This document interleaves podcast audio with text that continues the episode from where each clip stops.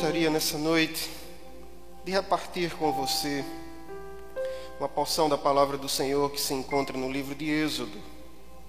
Êxodo capítulo doze, a partir do versículo primeiro. É um texto conhecido porque fala sobre a instituição da Páscoa. E eu gostaria de ler com você e trazer para mim e para você nessa noite algumas lições sobre isso. A palavra de Deus diz assim em Êxodo capítulo doze. Disse o Senhor a Moisés e a Arão na terra do Egito: este mês vos será o principal dos meses, será o primeiro mês do ano. Falai a toda a congregação de Israel, dizendo: ao dez desse mês, cada um tomará para si um cordeiro, segundo a casa dos pais, um cordeiro para cada família. Mas se a família for pequena para um cordeiro, então convidará ele o seu vizinho mais próximo, conforme o número das almas, conforme o que cada um puder comer. Por aí calculareis quantos bastem para o cordeiro. O cordeiro será sem defeito, macho de um ano.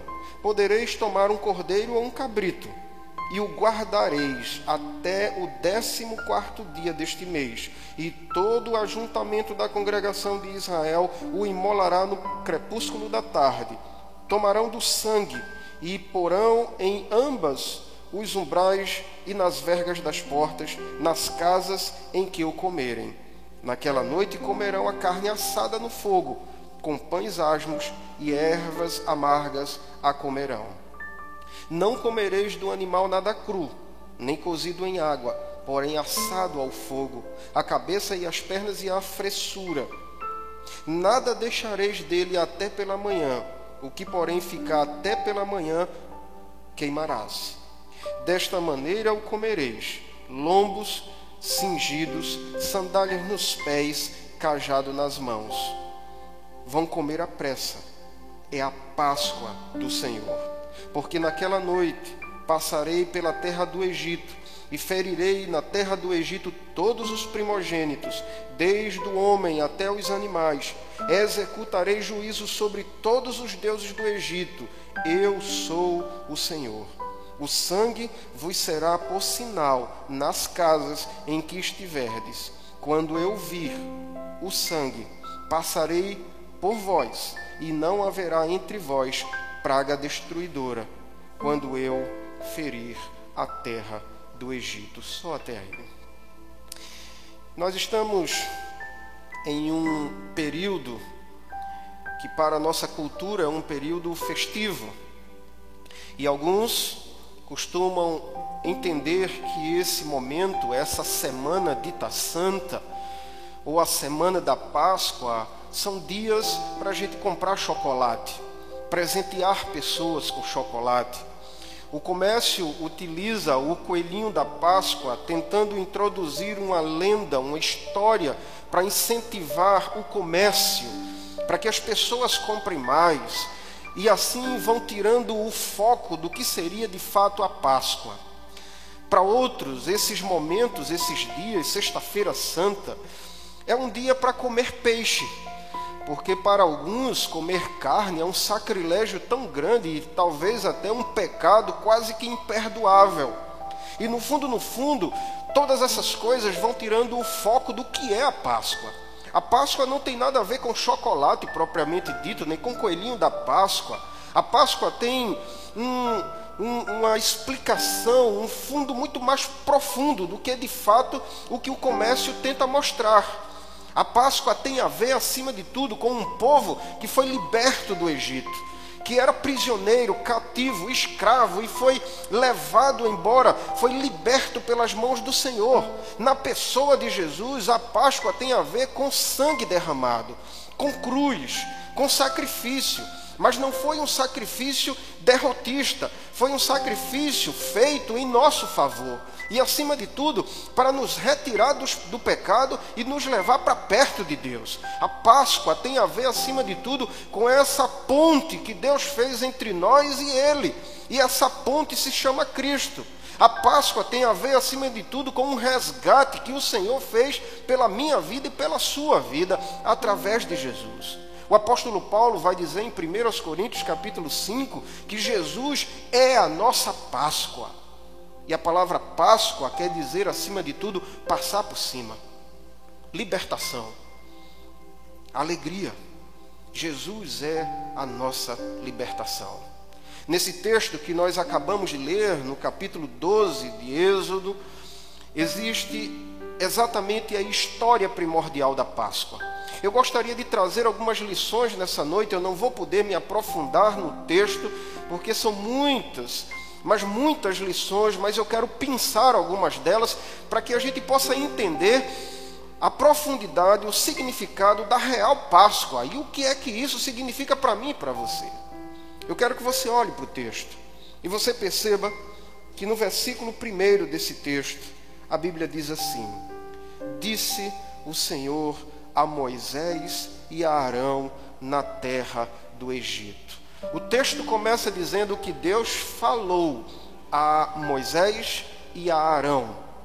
E no versículo, o versículo primeiro tem uma conexão muito próxima com o versículo três. Porque se você olhar no versículo três, você vai ver que Deus diz a Moisés: vai e fala para o povo. Se você olhar direitinho, no versículo um está dizendo que Deus fala com Moisés e Deus manda Moisés falar com o povo. Existe uma lógica nisso tudo, porque lá no Antigo Testamento, no Velho Testamento, as pessoas não falavam diretamente com Deus. As pessoas precisavam de alguém para intermediar o seu pedido a Deus. E essa pessoa era Moisés. Então o povo falava com Moisés, que falava com Deus. Deus respondia para Moisés, que falava para o povo. É interessante porque no Antigo Testamento nós não tínhamos uma, um livre acesso a Deus. Só que na pessoa de Cristo, quando Cristo morre, quando Ele entrega a sua vida, quando Ele morre na cruz, o relato da cruz diz que quando Jesus entrega o seu espírito, o véu do templo se rasga. Isso é um símbolo de que a barreira que existia entre nós e Deus se rompeu. E através de Cristo nós temos livre acesso ao Senhor.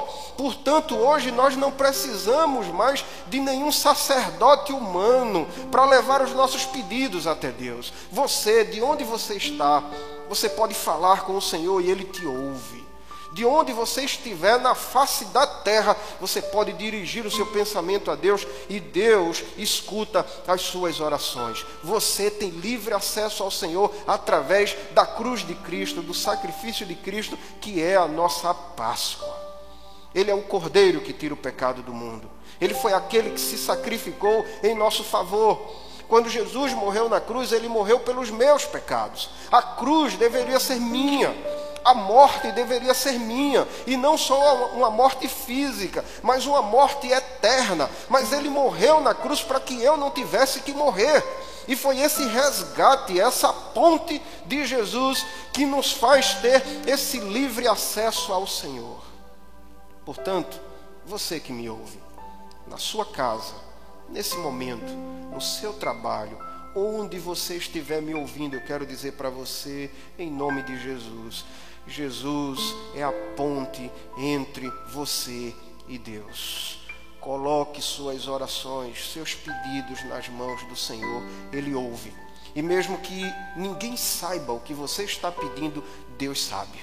E Ele conhece, inclusive, aquilo que você deseja, mesmo antes que sua boca fale, mesmo antes que você expresse, mesmo antes de seu coração vir, de fato, a verbalizar alguma coisa, a sua boca concretize isso, Deus já sabe. Mas Ele quer que você fale para Ele, numa confiança do fundo do coração, que através de Cristo você tem esse livre acesso para chegar diante do Pai.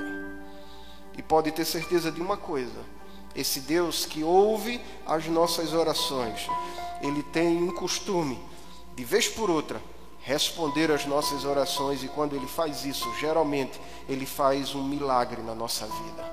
Eu conheço muitas pessoas que, colocando seus pedidos, suas orações nas mãos do Senhor, tiveram seus pedidos respondidos para a glória de Deus, mas para o benefício do homem. A Páscoa representa, acima de tudo, esse livre acesso através de Cristo que nós agora temos.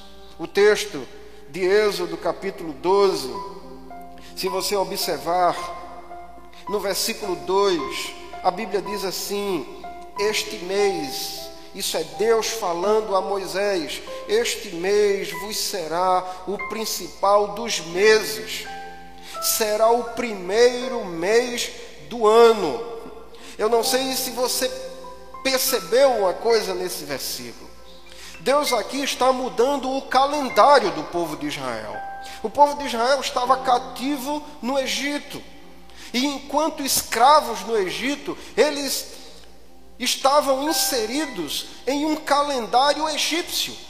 E esse calendário egípcio tinha as festividades dos deuses egípcios. Eles estavam dentro de uma sociedade no qual a sociedade ditava para eles a forma deles viverem. Mas agora Deus olha para o povo e diz: de agora em diante, vocês não servirão mais o calendário dos deuses egípcios, porque daqui para frente sou eu que escrevo as datas da vida e da história de vocês.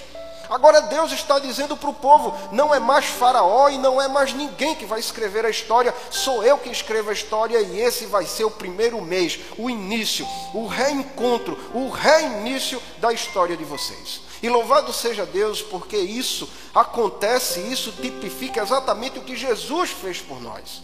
Quando nós nos encontramos com Cristo, a nossa história se renova. É uma nova história, porque Ele é a nossa Páscoa. O apóstolo Paulo vai dizer que em Cristo nós somos nova criação de Deus. As coisas velhas passaram, tudo se fez novo. E veja que em Jesus tudo começa a fazer outro sentido da vida. Quando nós nos encontramos com, esse, com Ele, a nossa mente muda, o nosso coração muda, a nossa vida muda, a nossa perspectiva se transforma em uma outra perspectiva. Já não é mais a perspectiva das coisas materiais, mas agora é uma perspectiva do céu. Quando nós nos encontramos com Jesus, é Deus quem escreve a nossa história. Foi assim durante todo, toda a história bíblica.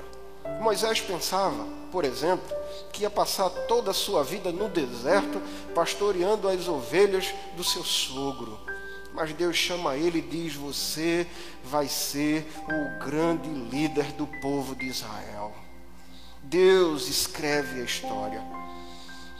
Talvez Davi pensasse que fosse continuar sendo o menor dos irmãos. E enquanto ele via os seus irmãos tendo medo de ir à guerra, lutar contra os filisteus, ele se lança nos braços de Deus e diz: eu estou aqui, me usa. E aí Deus escreve a história de Davi, porque ele se entrega ao Senhor. Foi assim como o apóstolo Paulo, que escreveu o texto que eu li no início. Era um homem religioso, era um homem que sabia muito de teologia, mas um dia ele se encontra com Jesus, cai ao chão e a sua vida muda. E quando a vida dele muda, a perspectiva dele muda. É assim que nós temos visto durante toda a história de tantas pessoas que às vezes eram pessoas marginalizadas, excluídas, gente de uma estirpe extremamente baixa, que não tinha nenhum valor para a sociedade, mas ao se encontrar com Jesus, a sua vida mudou. Prostitutos, prostitutas, mentirosos, mentirosas, gente avarenta, orgulhosa, mas quando se encontra com Jesus, tem a sua vida mudada e a sua vida é reorientada, porque Ele começa a escrever a nossa história. Você que me ouve nessa noite, eu quero dizer para você, em nome de Jesus, chegou a noite de você deixar Deus escrever a sua história.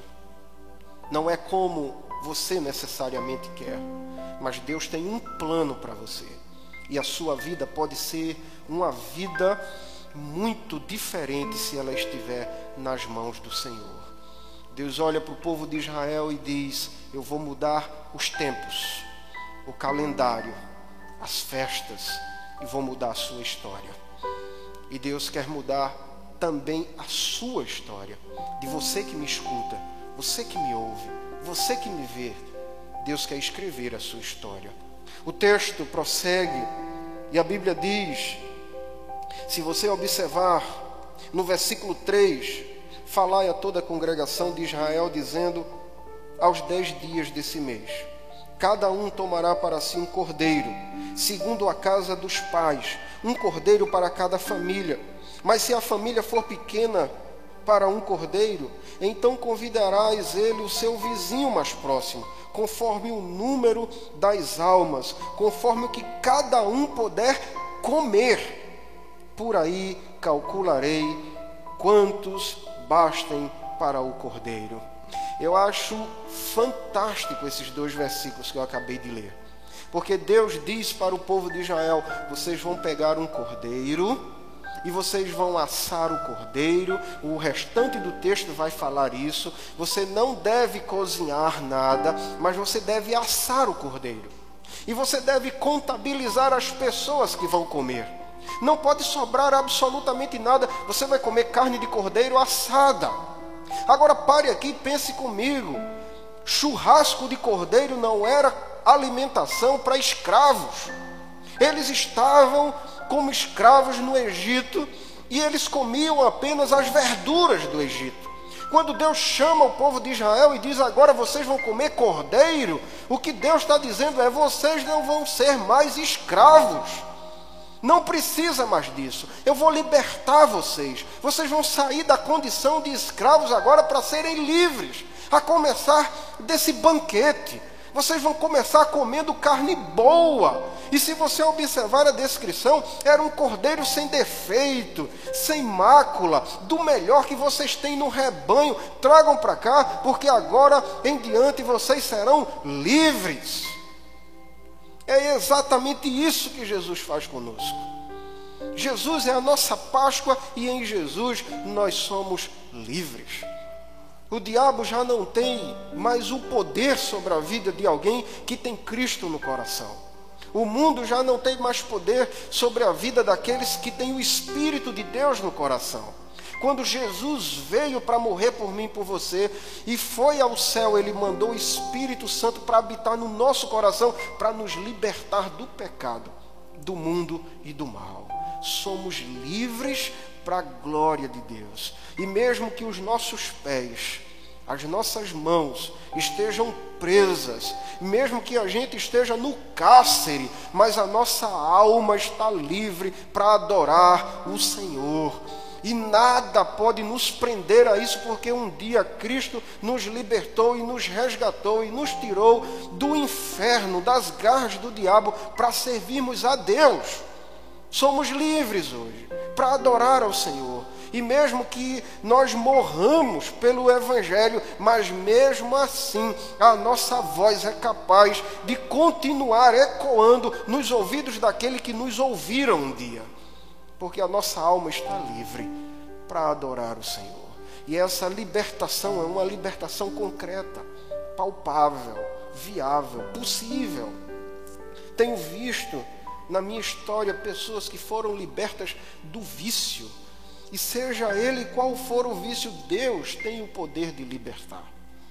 Vi pessoas superando a embriaguez. Vi pessoas superando a promiscuidade.